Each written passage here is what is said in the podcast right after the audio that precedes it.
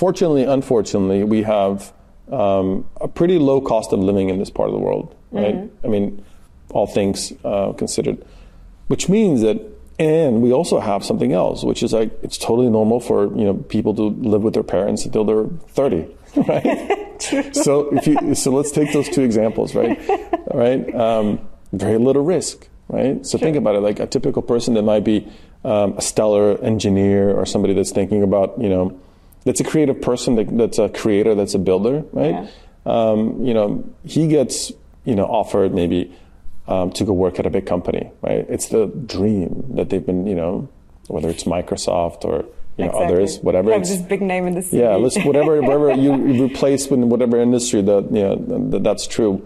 Um, that they've made it right. So in that in that storyline, you know that we've been told, you know, go to school, have good grades, you know, get a job.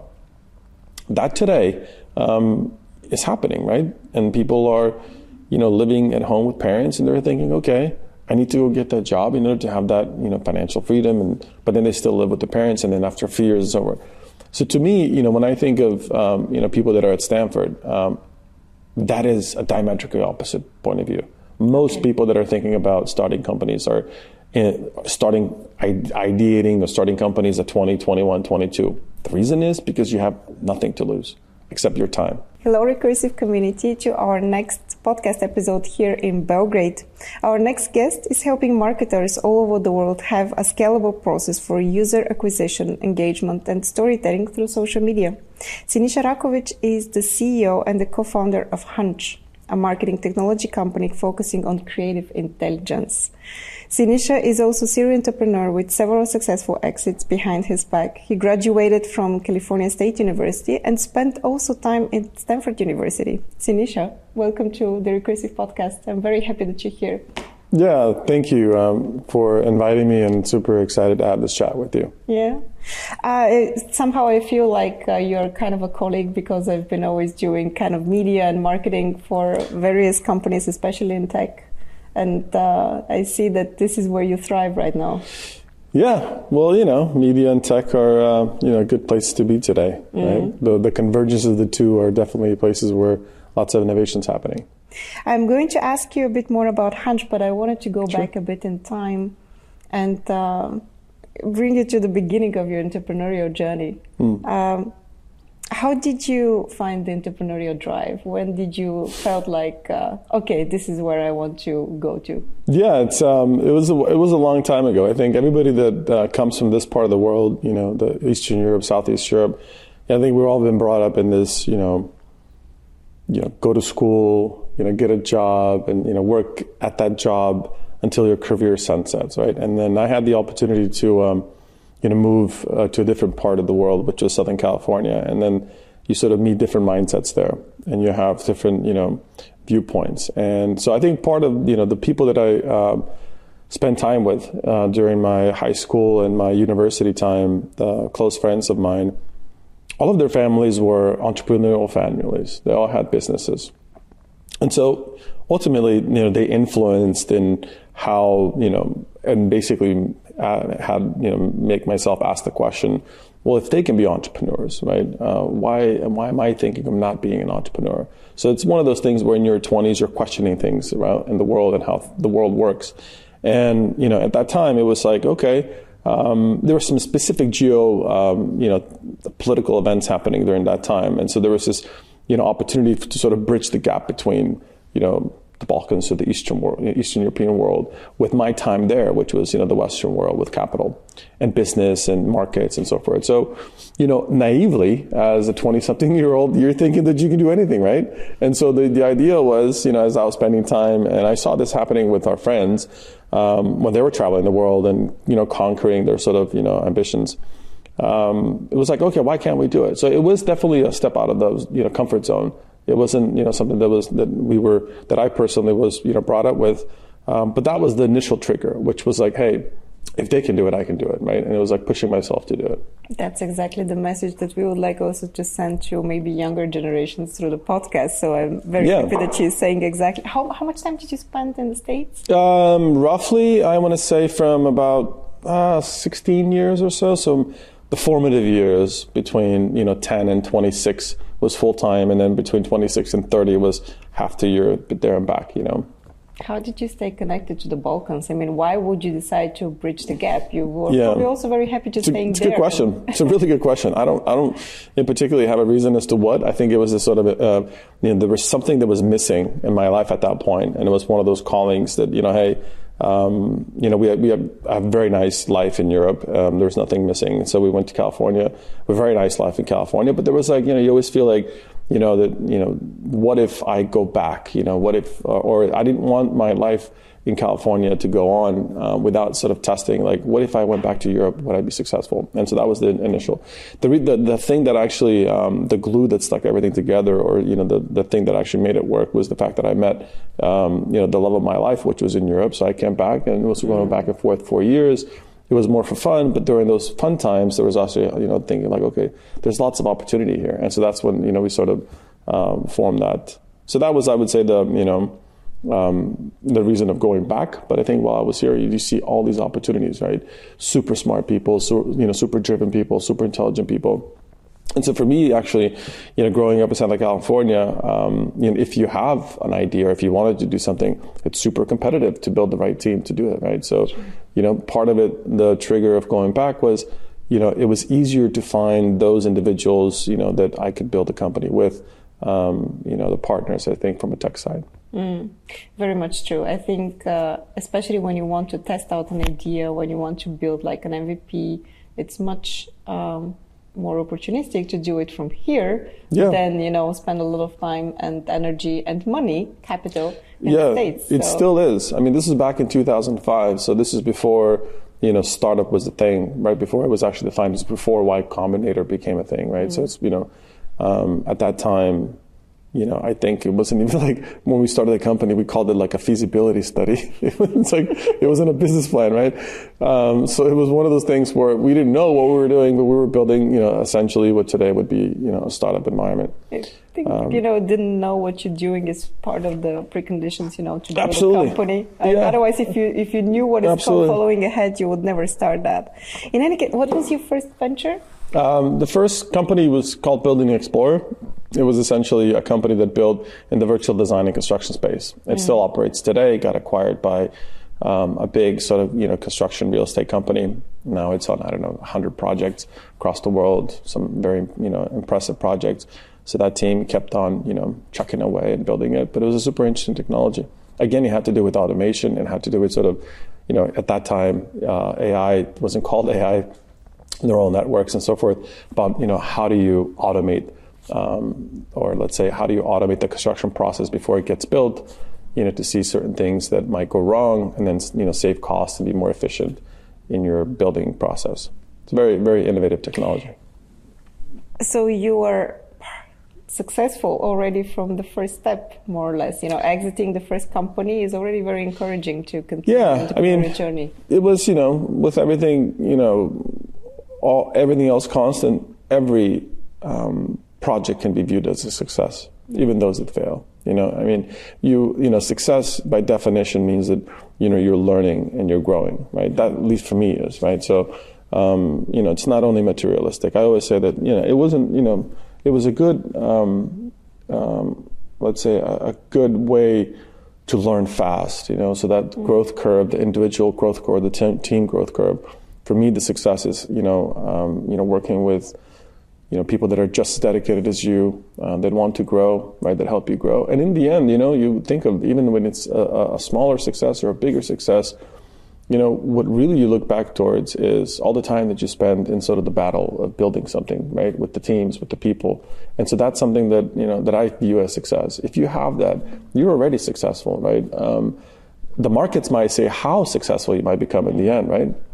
But I think, you know, at the individual level, you know, if you strip away, you know, the, the capital, if you strip away everything, you know, at the individual level, you know, being successful means that, you know, you're happy with what you're doing, that you're, you know, that gives you wind in your sails, that you're in your, what, you know, somebody calls the zone of genius, that you're constantly growing, constantly innovating, and you have support in that, you know, and hopefully something in the end, you know, might materialize out of that in that, in, in those terms. Mm-hmm. We, we, I, we were fortunate to have all of those, um, to every, you know, to a certain degree.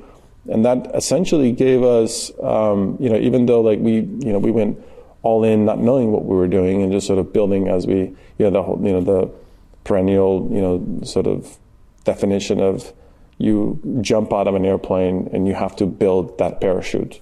That's essentially what startups are, right? Sure. And as you're falling, you're building that parachute to have a safer landing. um, and so, you know, that gave us, you know, the, the, the little success that we had, for me personally, gave uh, me the opportunity to say, okay, this is a super interesting way to live a life in terms of um, defining, um, you know, problems that you want to solve, solving those, and in that whole journey. So that's the reason why the next company happened was because we knew that it was possible.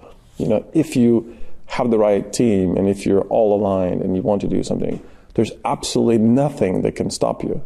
You know, it just it's a matter of time, mm-hmm. how fast you learn, right? So, um, so that's the reason why I think you know startups are, you know, an amazing place to be because they're, you know, they they drive, they have this internal inertia for each person. It gives you this sort of drive that you know that you know you you need to succeed, that you need to you know small you know solve a small problem, then a bigger problem, then a bigger problem. You keep growing and keep solving problems, um, and it's definitely never um, you know boring for sure. It's never repetitive. You're always in a new thing. You know, you're always solving a new challenge, whether it's a smaller team of six people, or you know, if it's 12 people, or if it's now 50 people or 100 people. There's different challenges, and you're always you always have this feeling of um, that you know you haven't solved that challenge before, right? So that's both good and bad because the, the, the good part is it's a new challenge, and you know you figure you figure things out of how to solve it, and you fail hundreds of times right, before you solve it. There's definitely battle scars of failure on every entrepreneur, on every CEO, at every level, right? It's just a matter of, you know, how big those scars are. You know, we had a discussion just recently with um, some very, you know, um, you know, CEOs and founders. We were just talking about that. How do you, you know, uh, maybe circumvent the system of not having those, or like you know, growing as an organization grows. How do you, like for example, as you scale from 30 people to you know 70 people, it's different operations, it's different things. How do you solve for that? Well, you fail, right? Um, you fail and you fail fast, and you keep growing, and you know you, you figure things out, and then you make it work. I right? think you totally change your perspective on failure. This is the one thing that is for sure happening. Yep. But I wonder. I've been talking to several founders who successfully exited their mm-hmm. companies. Mm-hmm. Maybe not the first, maybe already the second, whatever. What I find interesting is that they never really do a sabbatical afterwards. They never really, you know, go easy afterwards. They don't go and uh, I don't know, go to the Maldives and have a have a, a calm life. Usually they go back on the battlefield. So I'm wondering is there also part of like an addiction to the whole thing? Absolutely, yeah. I think it's absolutely. I think that could probably be relatable to you know the military being in battle and somebody that you, take somebody out of battle and they have this feeling that you need to go back. You know, I think yeah. it's. Um, I don't know where I read that or saw that, but um, there's definitely. Um, you know, that there, I, you know, maybe a, an addiction is a strong word because it has negative connotations. Mm-hmm. I wouldn't call it that because it's, you know, positive in a sense, you know. Mm-hmm. Um, but there's definitely, you know, when you are when you get to certain when you you know let's say you succeed right? Let's say there's an exit event. You know I don't recall any you know like champagne moments you know there, there's none, none of that right? It's just you know what's the next thing right? Um, and so builders have uh, they're wired differently not from the start. Like you wire yourself to be differently to think of um, you know problems and you know drive. So I would say yeah I think it's definitely you know once you're done, it's like, what's next? You know, it's not once you're done and you're like, okay, now I'm done. And some people find that challenge in different formats, right? Sure. Maybe, you know, they want to build, you know, the biggest house or, you know, they want to build something else. And that's a challenge, right? That's next for them. Or they want to, you know, go from, you know, startups towards, you know, investments, you know, and then that's a challenge, you know. Mm. Um, but yeah, I mean, there's, you know, being um, an operator, being, you know, sort of executing, is different than you know maybe the next stage where you may be helping the community. So that's a good question. Like when you talk to your other CEOs, like what's you know what's the end game, right? Once you're done, are you constantly building new things, or is there a certain point where you know you can help you know build the ecosystem in a certain way and be more efficient? I think it inevitably comes to this point where you um, feel like there is a certain moment of when you start giving back, when you want to create this the basis for a systemic success of those around you.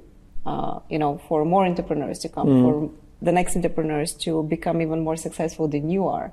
I think this is at some point coming to the life of uh, of a successful. Yeah, that was that was part of our you know that's part of our core mission or DNA um, for all of people involved in the mm. you know current company Hunch. You know, everybody to some degree has this you know um, feeling that there needs to be a bridge that needs to be built for the next generation of you know people that are going to be building companies, right? Mm. We almost feel like okay, we you know it's funny you know it's maybe funny to say, but like being the first generation, you're not the first generation. There's thousands of successful entrepreneurs, of you know, in this part of the world, um, obviously. But in this format, in terms of tech and venture capital, there wasn't you know a hundred success stories, right? Mm. Um, like we don't have you know a unicorn, and maybe there's one in the region in Romania, right? So like building the sort of um, you know that um, atmosphere for that to happen is something that you know I think we're all committed to. So like in our you know um, our partners, including our investors, including our founders, we all have this you know drive that is higher than just hunch, right? It's more about you know building a success story, not just for the success of one company. It's really to attract for the next ten to be successful, right? And it's exactly that. So I consider unicorns a bit of like a vanity metric, but yeah, it is still true. an important Absolutely. metric because it puts us basically on the global map of you know tech entrepreneurship. So we have now one uh, decacorn in between, and yeah. then they went uh, like public, the UiPath. Yep guys in, in Romania. We have the Payhawk in Bulgaria. We have in Greece Viva Wallets. I think Serbia mm. will be probably coming next uh, with their own unicorn. But this is I think the next big question. So we don't want the outlier companies. We actually want, I think, a very good middle class of entrepreneurs, yeah, exactly. like which are going to be like the backbone of. Yeah, and so so how how does that build, right? So we can ask the question, you know, how do you create the infrastructure for that to happen, right? Exactly. There's you know the you know a government you know, can do its job. But ultimately, yeah, they, are they're doing, they of course.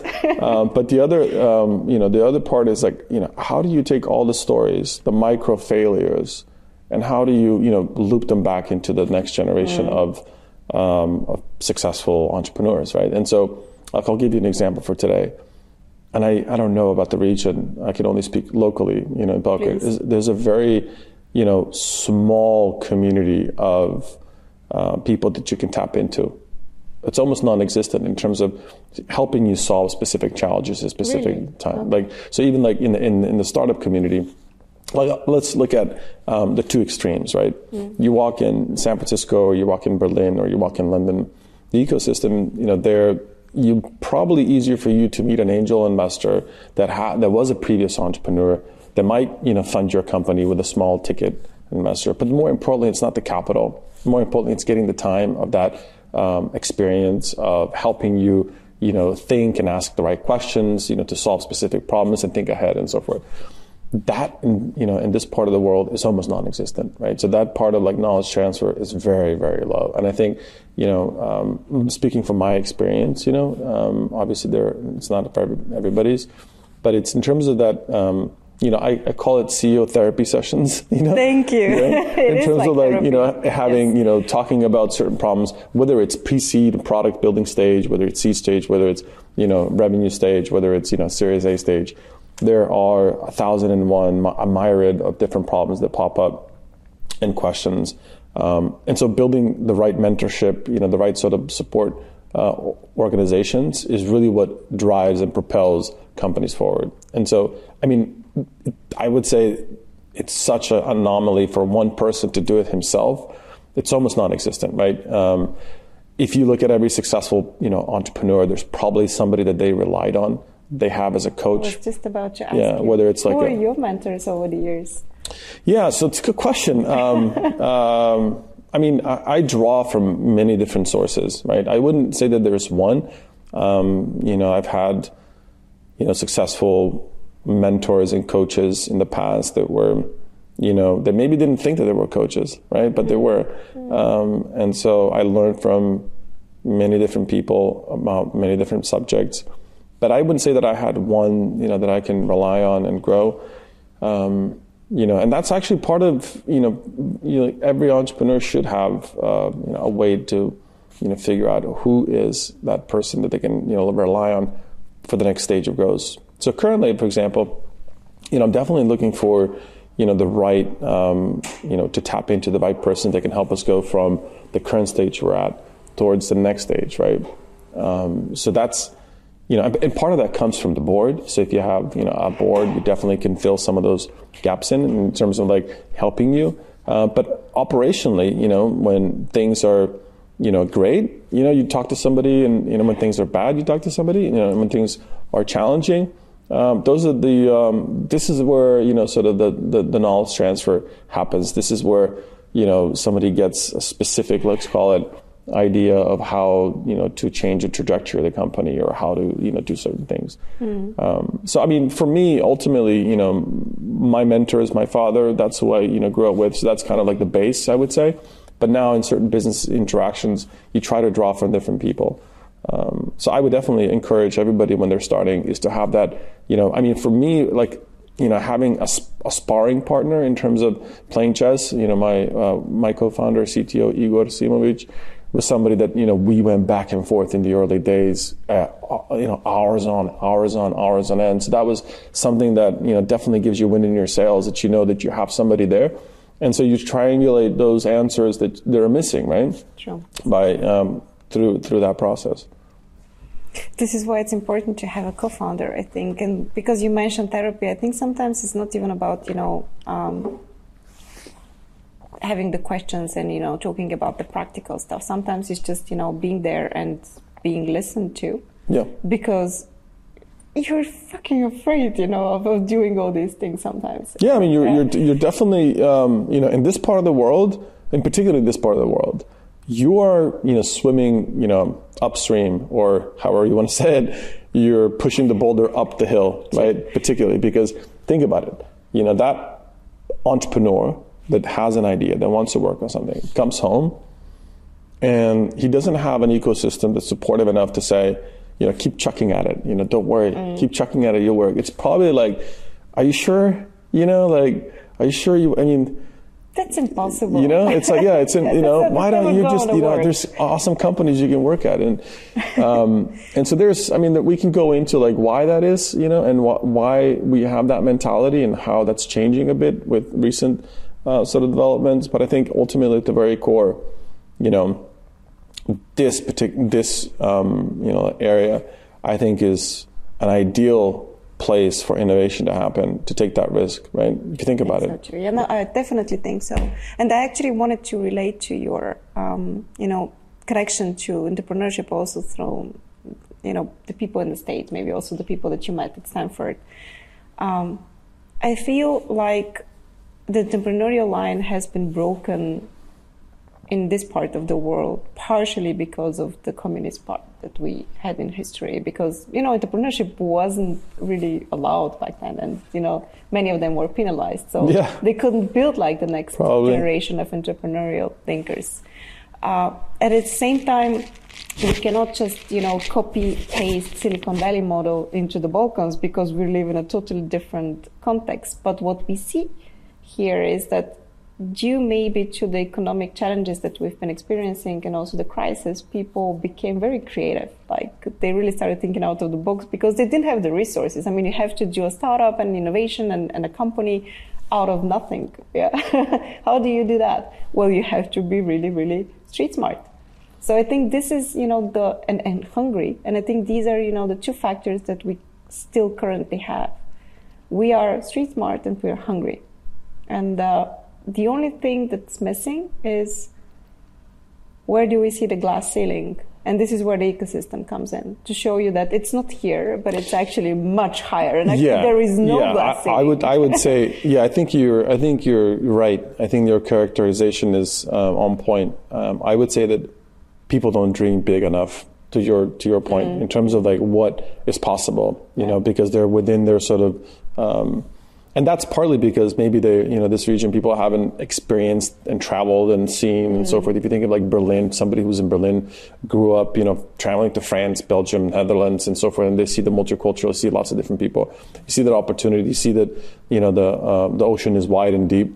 Um, you know, here perhaps there's, you know, that maybe there's a box around um, that people are not ex- not not seeing that. So I think that that's one um, that's definitely true. Is people need to be dream, dreaming big, and the and um, constantly, you know, and part of that is I mean, maybe they don't see that the dreams do become reality because of success stories, and and then those that do become success stories are like typically um, tied to some form of connections with somebody who, you know, like you know, the the old system of being successful, you know, uh, that you have to have certain things to, to make it work.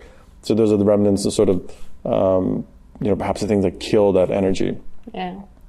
But yeah, I think from from um, from the current, when you look at what um, the opportunity is, you know, fortunately, unfortunately, we have um, a pretty low cost of living in this part of the world, right? I mean, all things uh, considered, which means that, and we also have something else, which is like it's totally normal for you know people to live with their parents until they're thirty, right? so if you so let's take those two examples, right? All right, um, very little risk, right? So think about it, like a typical person that might be um, a stellar engineer or somebody that's thinking about you know that's a creative person that, that's a creator that's a builder, right? Um, you know he gets you know offered maybe um, to go work at a big company, right? It's the dream that they've been you know whether it's Microsoft or you know others, whatever. Have this big name in the city. yeah, let's whatever whatever you you replace with whatever industry that you know that, that's true. Um, that they've made it right. So in that in that storyline, you know that we've been told, you know, go to school, have good grades, you know, get a job. That today um, is happening, right? And people are, you know, living at home with parents, and they're thinking, okay, I need to go get that job in order to have that, you know, financial freedom. And but then they still live with the parents, and then after a few years, it's over. So to me, you know, when I think of um, you know people that are at Stanford, um, that is a diametrically opposite point of view. Most people that are thinking about starting companies are in, starting ideating or starting companies at 20, 21, 22. The reason is because you have nothing to lose except your time, right? And so um, if you if you take that logic and you say, okay, you know, if somebody starts building ideas and you know, um, let's say not living for a salary, right, but living on the idea of building something, right? You you consciously have to tell yourself you're not going to have a salary because you have to build, right? Um, Ten years ago, yeah, 2005, you probably wouldn't, you know, it'd be people would look at you like crazy. Um, today, they probably wouldn't look at you crazy. There's, you know, um, there's the ecosystem is building up. There's uh, pre-seed funding. There's seed funding. There's, you know, um, uh, ways to, you know, help your, you know, story story become true or your what you're building become true. But essentially, you know, if you go through the 20s of building something, the the learning curve is just much faster, right? You, Oh, yeah. You just start you you learn because you have to, right? And you yeah, and you have the thing. The other thing is I think is important. You get you get to learn in a in a broader sort of sense, right? So when you're building a company, there's product. So it's about engineering, it's about research, it's about building the product. But then there's also thinking about customers. There's also thinking about okay, how do my how, what are my customers? How am I going to reach those customers? How are the customers going to make a decision in order to buy? right? Then there's also finance. There's also like, okay, now I have to build a way to get the, you know, uh, the revenue in. And then there's also, okay, so there, as an entrepreneur uh, or as a builder, um, you become sort of the master of your universe. You have to, you have to know a little bit of everything to begin with, everything, you know. And so that's, I think, what uh, a lot of people, um, what, what turns on a lot of people is the fact that they can build themselves as individuals in all these different you know facets versus if you take the extreme example of somebody just coming in and you know being a coder for one part of you know and doing that for three years they're still only good at that one thing. They ha- they don't know how that connects to the world I guess in a in a good company, also in a startup company, at some point you would need both types of people. So you would know the you would need like the multi potentialites who know a little of everything, but you also have the people who are very good experts in what they're doing. Uh, still, what I'm thinking, and or maybe you can correct me if I'm wrong, but I have the impression that in our parts of the world, the tradition of marketing and you know go to market is actually there is no tradition like that we lack a bit of the knowledge unlike let's say people in the states who are so good at presenting themselves so good at selling themselves that even on an idea they could get um, already the first customers and the first investors and so on and so forth. And we are much more focusing on building very good products uh, on the engineering part, but then we kind of like suck at selling them and bringing them to the market. And this is where you step in also. So I would, Hunch. yeah. well, so do you feel the same way, or is, oh? So yeah, I think um, you know, I think you know, broad generalizations obviously are incorrect, but I would say. Um, let me be the you know sort of contrarian or you know devil's advocate to your statement. I I over you know I agree with what you've said. Um, that you know we are engineering product driven, and that's how we see that we will succeed. But that's also true for most of you know Europe and most of the U.S. The reason um, we have you know a thought or we, we believe that they're different is because we hear about their successes, right? Okay. So for every success, right, there's a thousand failures. Mm-hmm. And those thousand failures are not because the product wasn't built. The thousand failures are because the product didn't find its market, for sure. That's right. Yeah. So if you think about that, right, and there's if let's say if in Bulgaria, Serbia, and Romania, there's maybe hundred startups right now that are actively doing. Maybe there's a thousand, but uh, uh, like funded. In you know a two mile radius or two kilometer radius in San Francisco, there's maybe ten thousand, right, mm-hmm. of those same companies in the same stage. Mm-hmm. So you know the law of these numbers tell you that you know, they're failing. They're also failing for the similar reason that, you know, companies here fail. Because maybe they built a product that nobody wants to buy, right? Except we only hear of the successes. You don't hear the failures, right? What I mean me as in like from the media, yeah. right? Because nobody wants to, you know, in TechCrunch you don't see those 9, 999 who failed. And we should be you, seeing those. You only actually. see one who's like super successful. So, yeah. um, so I'm playing devil's advocate saying that, yeah, I think in both camps, whether it's Belgrade, whether it's Sofia, whether it's Bucharest or San Francisco, you have companies that are focusing on product that are not, you know, growing and building because they're only focusing on product.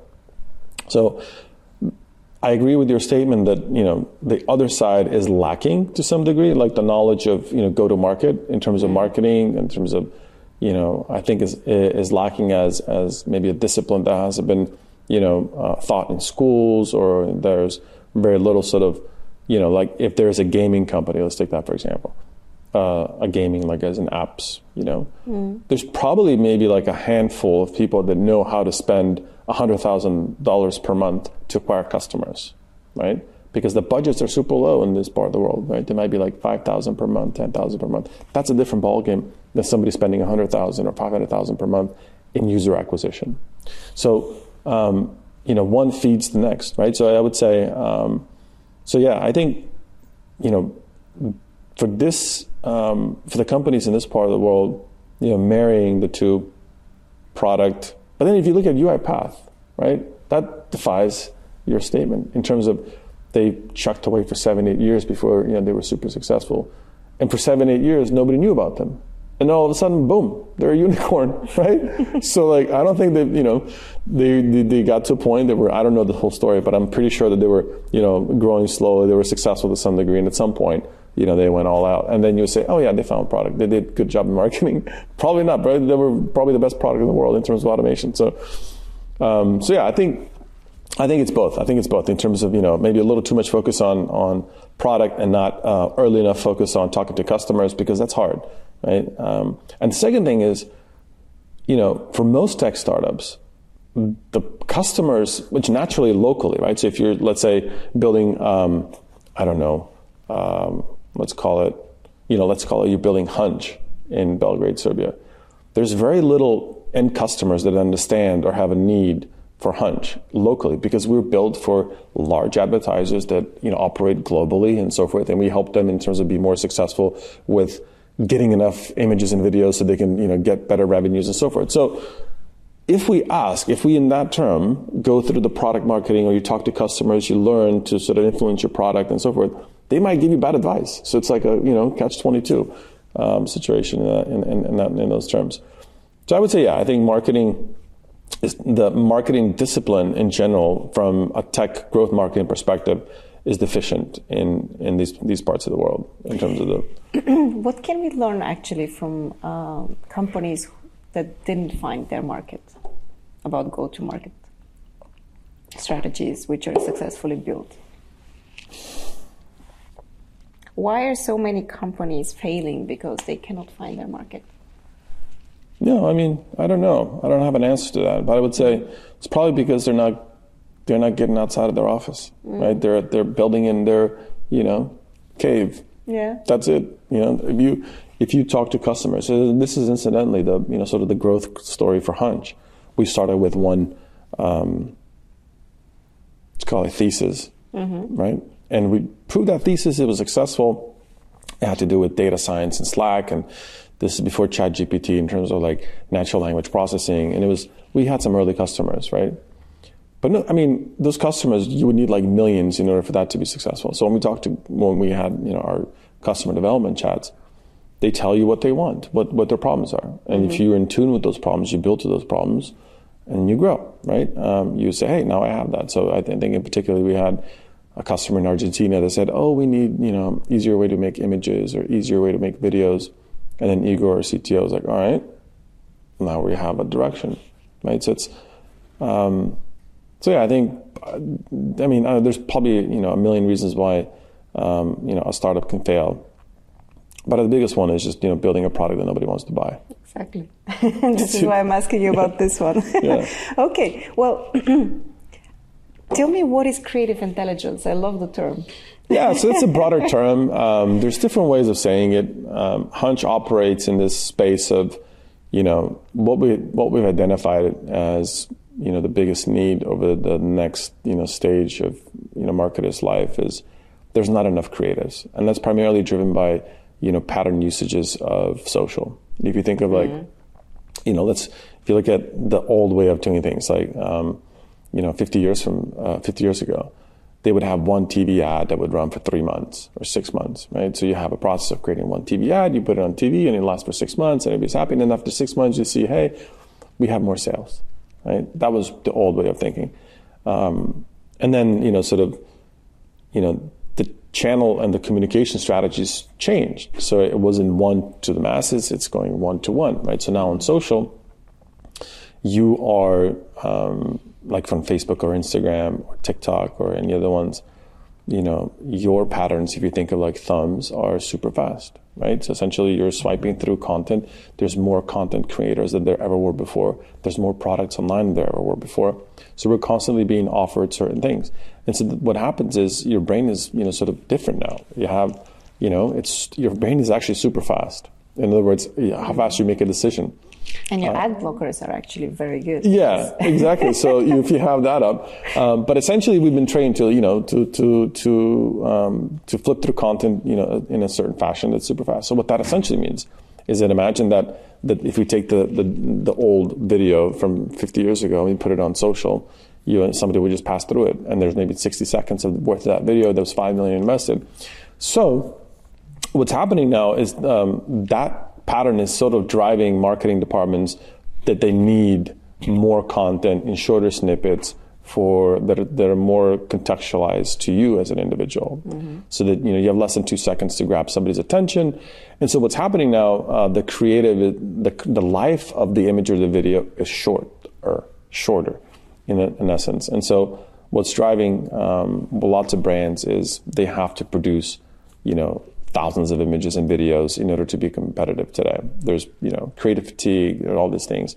Um, so what Hunch essentially solves for it helps that you know marketer you know um, produce yeah, enough or we enable them to produce enough images and videos that are you know testing different things that allows them to get you know better responses and in the end you know better customers right and so um, to your earlier point, you know, marketing is different today than it was, you know, yesterday, and it's changing, mm-hmm. right? If you look at TikTok, it's a video first environment, right? It's like you have to produce video. How many people do you know that can actually produce video, like you know, that they were born with you know video editing capabilities? So that's what brands are asking. It's like, okay, how can they change their internal processes to compete today? So creative intelligence is just one term. It's creative automation. It's, you know, creative uh, performance. It's scaling the creative, you know, creative intelligence. You mentioned one. I think on our website we have three or four. Um, but essentially, it's all revolving around the creative because the way um, the platforms are developing Facebook, Instagram, Snap, TikTok, and so forth there's less um, what they would call you know options to target or what we would call signaling headwind. In other words, um, you know with iOS 14, 15 updates, there's less of audience sort of targeting, which means that their AI is super strong in figuring out who's in the market for a specific product.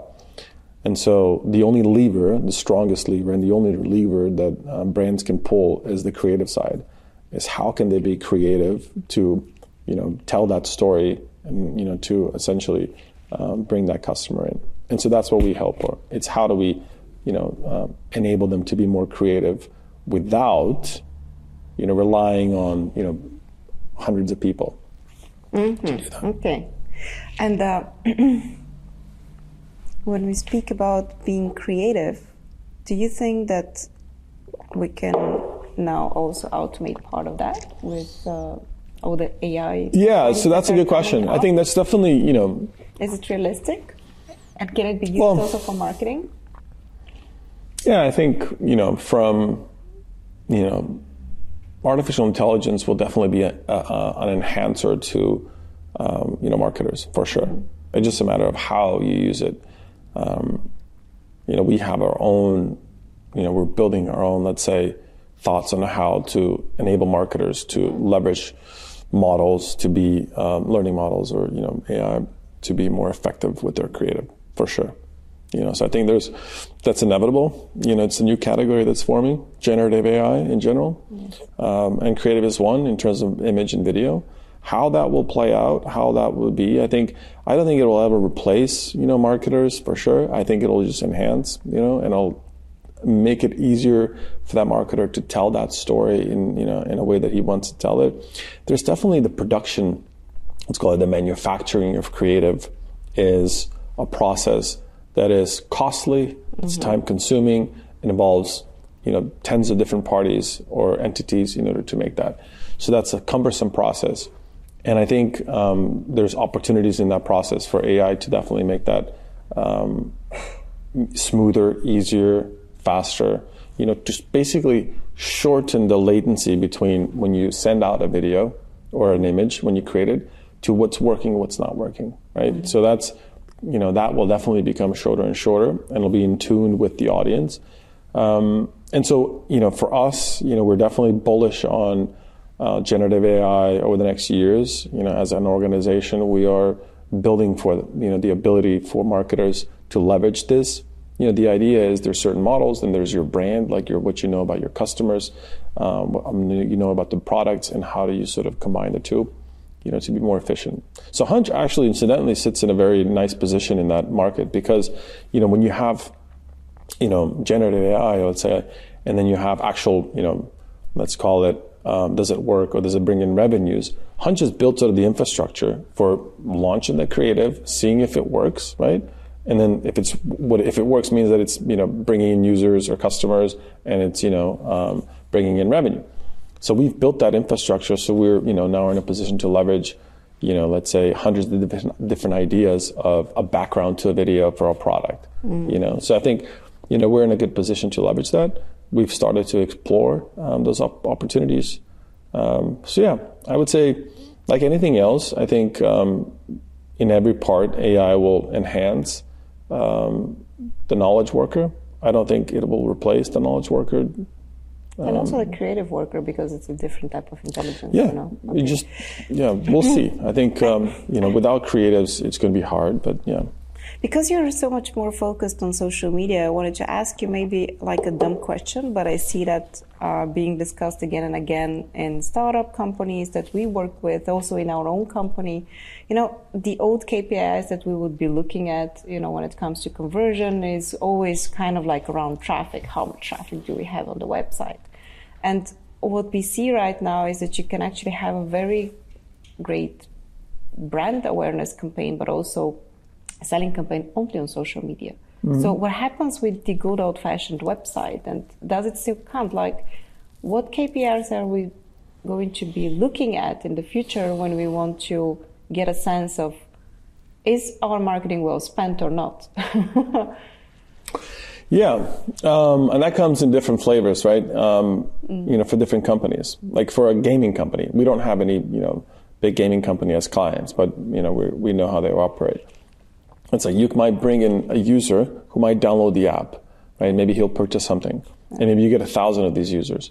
But then, like you know, you might acquire you know a user that you know um, that in the end has a longer lifetime value in terms of purchases. So you want to be optimizing your marketing to those guys that have higher lifetime value and actually maybe avoid these guys. So, um, you know, not knowing what your internal KPIs are, but obviously, you know, um, attention is one, you know, let's call it currency, right? With, with which we're all sort of um, like we're giving attention to um, the specific app or to specific so how that mon- how you monetize that attention, um, it's up to the business, right? Mm. But I would say from you know the perspective of um, like a media company, right? Mm. Um, I think it's you know looking at metrics um, and fine tuning, you know, for those actions that ultimately helps you, you know, your improve your bottom line, whatever that may be. Mm. So that's your KPIs. But the thing that you know technology does, it allows you to sort of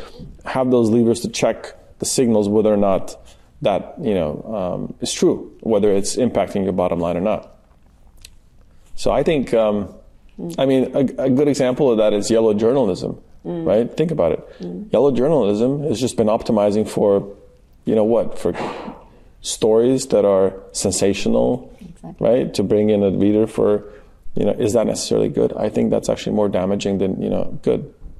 Yeah. So I think, um, and there's a plenty of these. You know, so I think you know, I am not an expert on on publishing or mm. how, but I would say, you know, it's definitely changing the way um, you know, social has definitely impacted the way media companies operate today.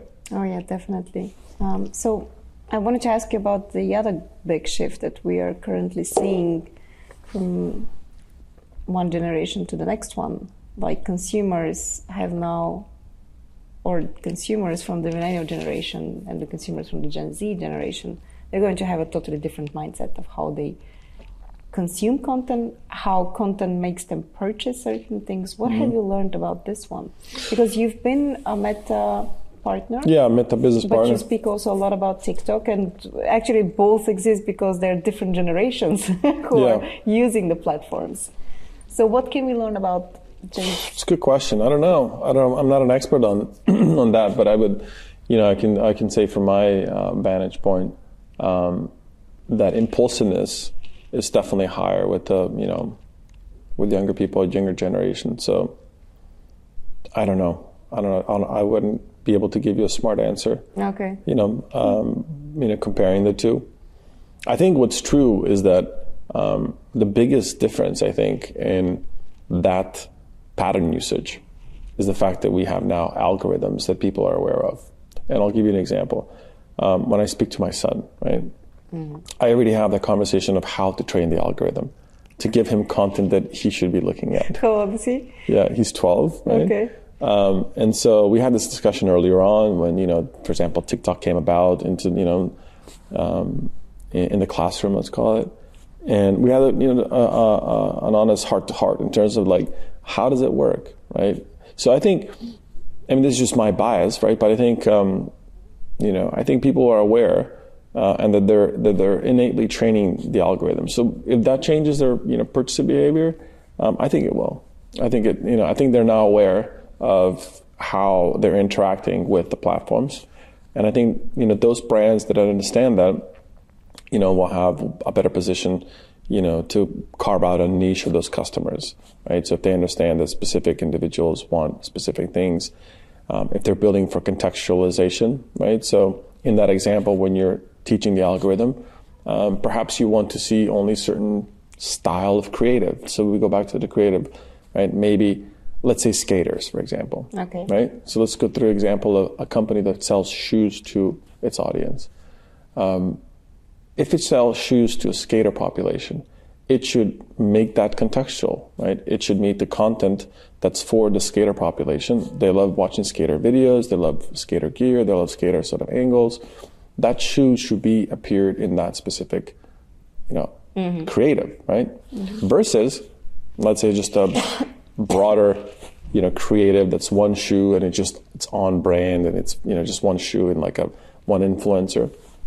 So um, that speaks volume to how brands will be changing in the future because they'll have to build um, you know storylines for many different parts of the audience um, and ultimately that to go back to your question between the generations i think that's the difference is people want people i think i don't know maybe maybe that's just me but i think people want um, to have that experience where you know they already know they're sharing data like for example I think everybody that's younger, they're, they're okay with sharing data, for example, right? So I think this is the most frustrating part because, uh, in a way, we as users are being asked for our data all the time, and then you see, you know, marketers not using it in exactly. the right way, and it's super. I mean, why would you send me this? I mean, yeah, exactly. why is it so yeah. fucking generic? So I would say, so I would say, like to, to say like, um, I always use the example. Say, you know, I, I have three boys, and so I say, I want to be the dad of the year, right? But I don't have time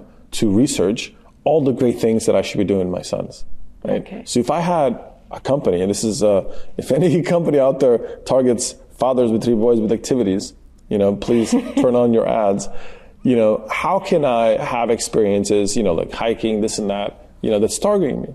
And I, I almost look at that as I, I invite that, right? I would want somebody to offer me certain things to make it easier because you know for me to go to Google and to search and now through you know flip through a thousand different pieces of content most of them are bullshit to find the things that you want right mm. um, that's a pain right so so I think um, you know that's part of what what Hunch's mission is uh, it's to enable that is to enable that you know that you know giving um, you know those individuals that are in the market for something you know an easier faster way and helping brands, you know, um, with that.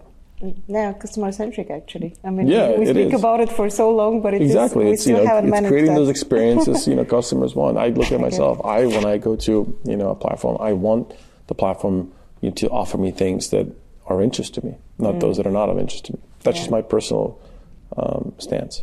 I get it. So you think that we are at this point already okay with uh, lacking data pri- pri- uh, privacy? Yeah, I think that's a big topic. Obviously, um, you know, I wouldn't say that. I think there's definitely you know data privacy is you know should be um, dear to every company and making sure that the data stays um, where it's supposed to stay. You know, mm-hmm. but I think the way companies use that data can be beneficial, right? So okay. I don't know what the you know the next generation is going to be like. I mean, I look at just the current generation that's in my house, you know? Mm. And I say, like, I don't think that they're very aware, at least now.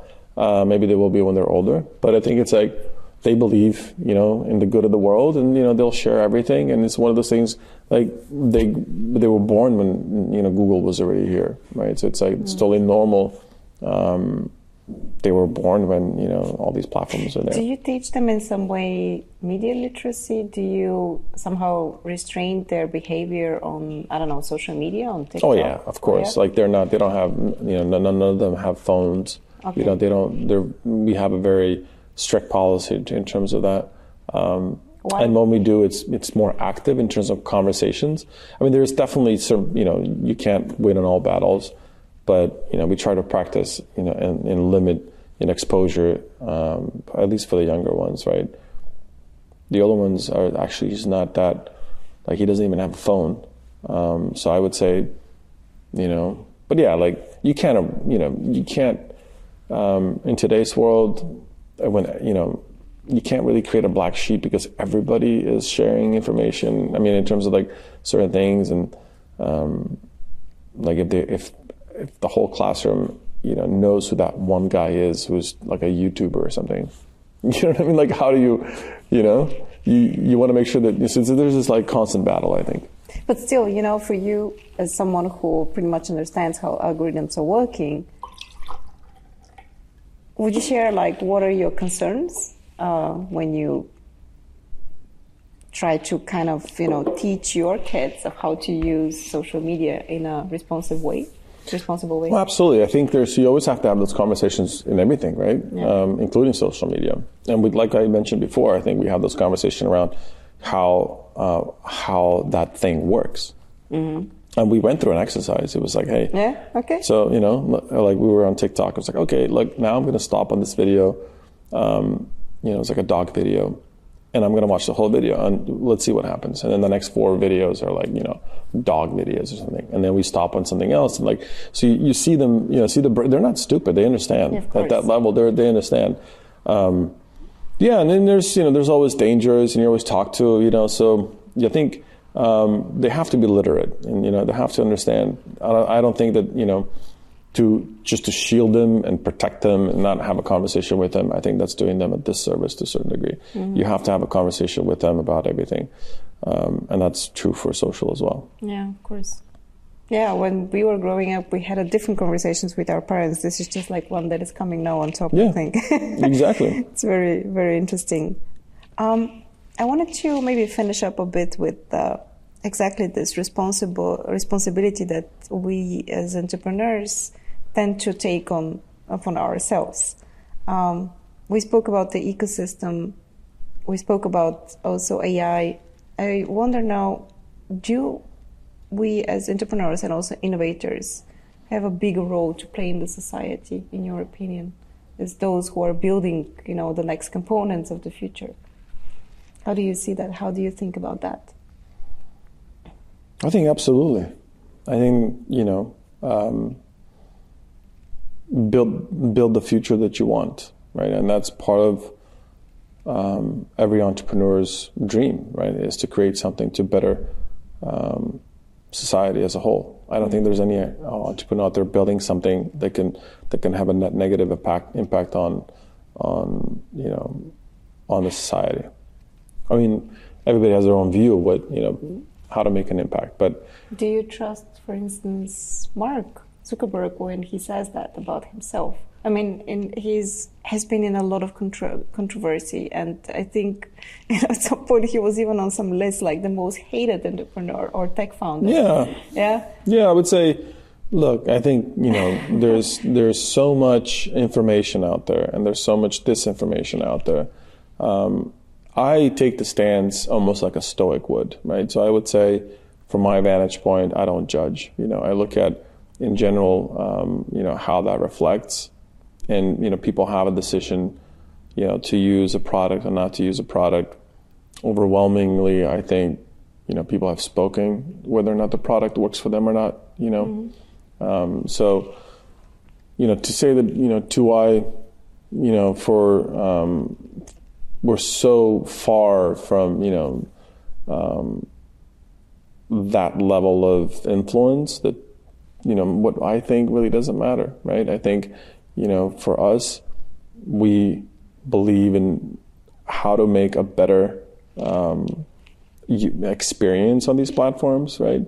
Um, and I think the people will say whether an experience is bad by being on the platform or not being on the platform, right? So I think, you know, from our perspective, what others say is less important, I think, right? Because there's different reasons of why people say things. You know, so that's what I've always thought. Is you know, um, I don't know why people are saying that. You know, I, I can guarantee you, if if Mark uh, Zuckerberg was sitting here, we would all believe that he's a nice person, right? Mm. And we would all believe that he has good intentions in the world, mm. right? So I don't know, you know, wh- why people write the things that they write, and neither, you know, do I care. But I look at the data and I say, okay, the data shows that Meta's growing right? And particularly the last quarter. So to me, that means that they're doing something right, right? That they're definitely listening to the customers and you know, improving and so forth. Like everything else, anything you build is not ideal. It's not perfect. Yeah, you know, you keep a pulse on how to how to improve. Mm-hmm. Um, you know, by far of all of the platforms out there today, Meta is the largest. You know, Facebook, Instagram.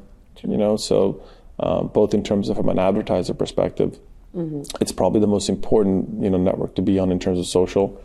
You know, there's Google and there's Facebook in terms of advertising, um, and you know when you look at, I don't know what the exact numbers are, um, but it's somewhere like you know, out of every um, dollar on advertising on social, Meta takes you know, let's say, ninety cents of that dollar, roughly, maybe eighty-five cents. I don't know. That's impressive. yeah. So Okay. it's basically tells you, right, that the brands believe that that's an important network to be on. They believe that their customers are there. They believe that the customers enjoy that platform, right? So, you know, if you follow the data, the data tells a different story than what the narrative uh, that we might be served tells, right? Um, if it was the way it's portrayed, I think it would be a much more dire and significant change than what it is today. Uh, just smile because we used to say follow the money. Now, actually, today we would rather say really follow the data. yeah. Well, yeah, in this case, it's both true for both. You're following the money and the data in terms of what brands Exactly. believe, I found it funny. So, if you were a female founder, I would Mm-hmm. probably ask you about you. How do you combine uh, a family with three kids and you know being a founder?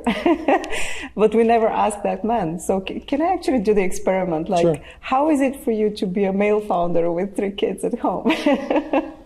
Yeah, it's um, it's definitely, you know, enriching in terms of the context switching, right? Because when you're building a company, there's a thousand things that you're thinking about.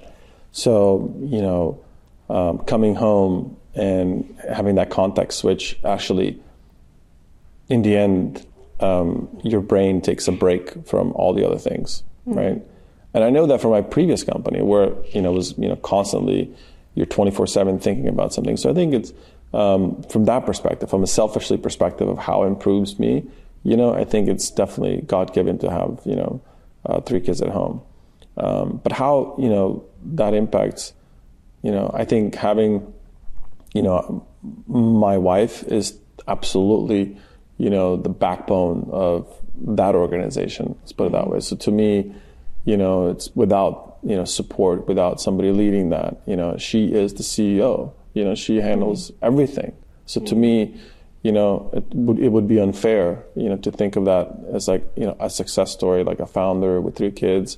Um, you know, it's ultimately you know, for me, when I look at um, you know the family, the thing that I really need to improve on, I think every founder does that, is how do you schedule your calendar in a way, right? And that's the ultimate question. You know, when you say how do you, that's the trickiest part, I think, by having you know three kids at home. It's how do you schedule time individually, collectively, and be you know mindful of that you know that's what I would say is the biggest challenge for me personally is how do you do that? Because I'm you know constantly thinking about the company I'm constantly thinking about things um, and it just eats your calendar. But you have to like you know and this is, goes back again to let's say that earlier question which is like mentorship and coaching and so forth right? Like I didn't have that right? So like now you're always in, in that example thinking about how do you um, come up with a system, right? Ideally, you would want somebody to say, no, no, no, look, here's what the system is, right? And just follow it. So you have to think of a system, you know, ask ChatGPT about, hey, how do you do that, right? So, um, so I think, you know, it's challenging. Um, it's definitely rewarding, you know, it's definitely rewarding. But most importantly, it's possible. You know, I think to the, the message that you want to take away from this conversation to anybody who's listening about um, starting a company, that both are you know mutually in- inclusive. They're, they don't have to be exclusive, right? Properly um, defined and properly organized, um, you can definitely be successful, right? Um, in building think- a company and and having a strong family. Do you think that we came to a point where we need to maybe say goodbye to this, you know, hustling culture, like where you're always busy and uh, Yeah, I don't, I've never understood hustling, busy culture um, as as a term that's defined. You know, it's um, it's just a way of being for a lot of people. You know, like maybe just another thing where people have like you know defined it in order to like say what it is. But ultimately, you have you know like I can I can look at our our you know company hunch, and I know that there's individuals that wouldn't define themselves as hustling and always on. They they would define themselves as passionate about what they're doing. You know, and when you think about it, you know, there's this great book um, or great you know uh, Mochary method. Uh, somebody who wrote the Great CEO Within, and he, describes these sort of um, you know four zones, if you will, right? And there's this you know zone of incompetence, zone of competence, zone of excellence, and zone of genius. And so, and I really, really found myself in that. When you are in your zone of genius, right, you're essentially working on something and time flies and you don't absolutely know how it flew, but you were in your zone of genius and it gave you energy. When you're, you're in your zone of competence uh, or in zone of your excellence, right, it's something that you're really good at um, and it sometimes gives you energy, sometimes takes away energy. It's something that in your organization you're probably the best at doing. You get asked to do it or you want to do it, but it's not something that like really gives you that because you've done it maybe a thousand times or mm. something, right? Then there's a zone. So that's I would say like a neutral for me. Sometimes gives you energy, sometimes takes away the energy or drains you, depending on the situation.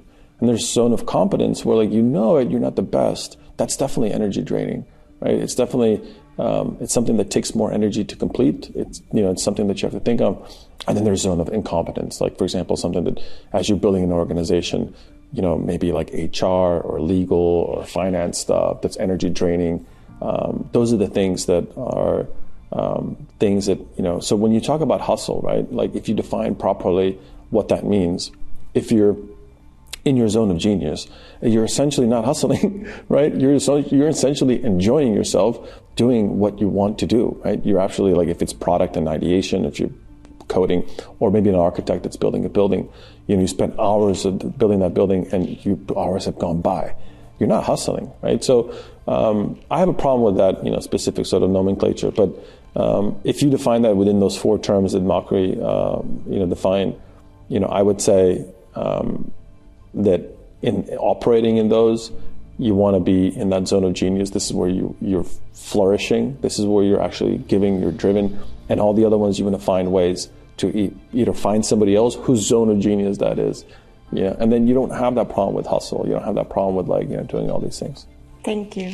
I feel so lucky because I actually get my mentors from the podcast that I'm doing. And I think it just gave me like a direction where I would say, okay, this is what I want to achieve in my calendar, at least. There you go. I don't have the three kids yet, but yeah. I would like to spend a bit more time in the zone of genius. Thank you so much.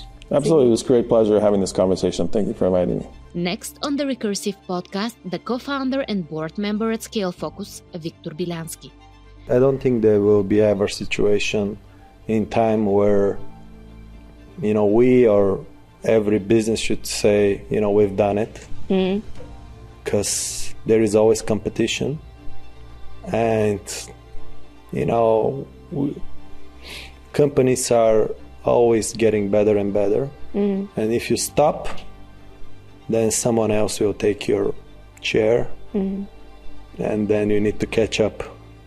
So it's a it's a never it's a never ending game. Actually the the companies are i would say like in nature, there is evolution, right? Mm-hmm. The same things are is with, with business. Some companies die, some companies grow. There are new companies popping up like every day. It's never-ending story. Mm-hmm. So I I wouldn't say there is a point of time or let's say milestone achieving which you can say you know we, we we've done it and if you're just as passionate about innovation as we are hit subscribe for the Recursive Podcast on YouTube or your favorite podcast platform. We're everywhere.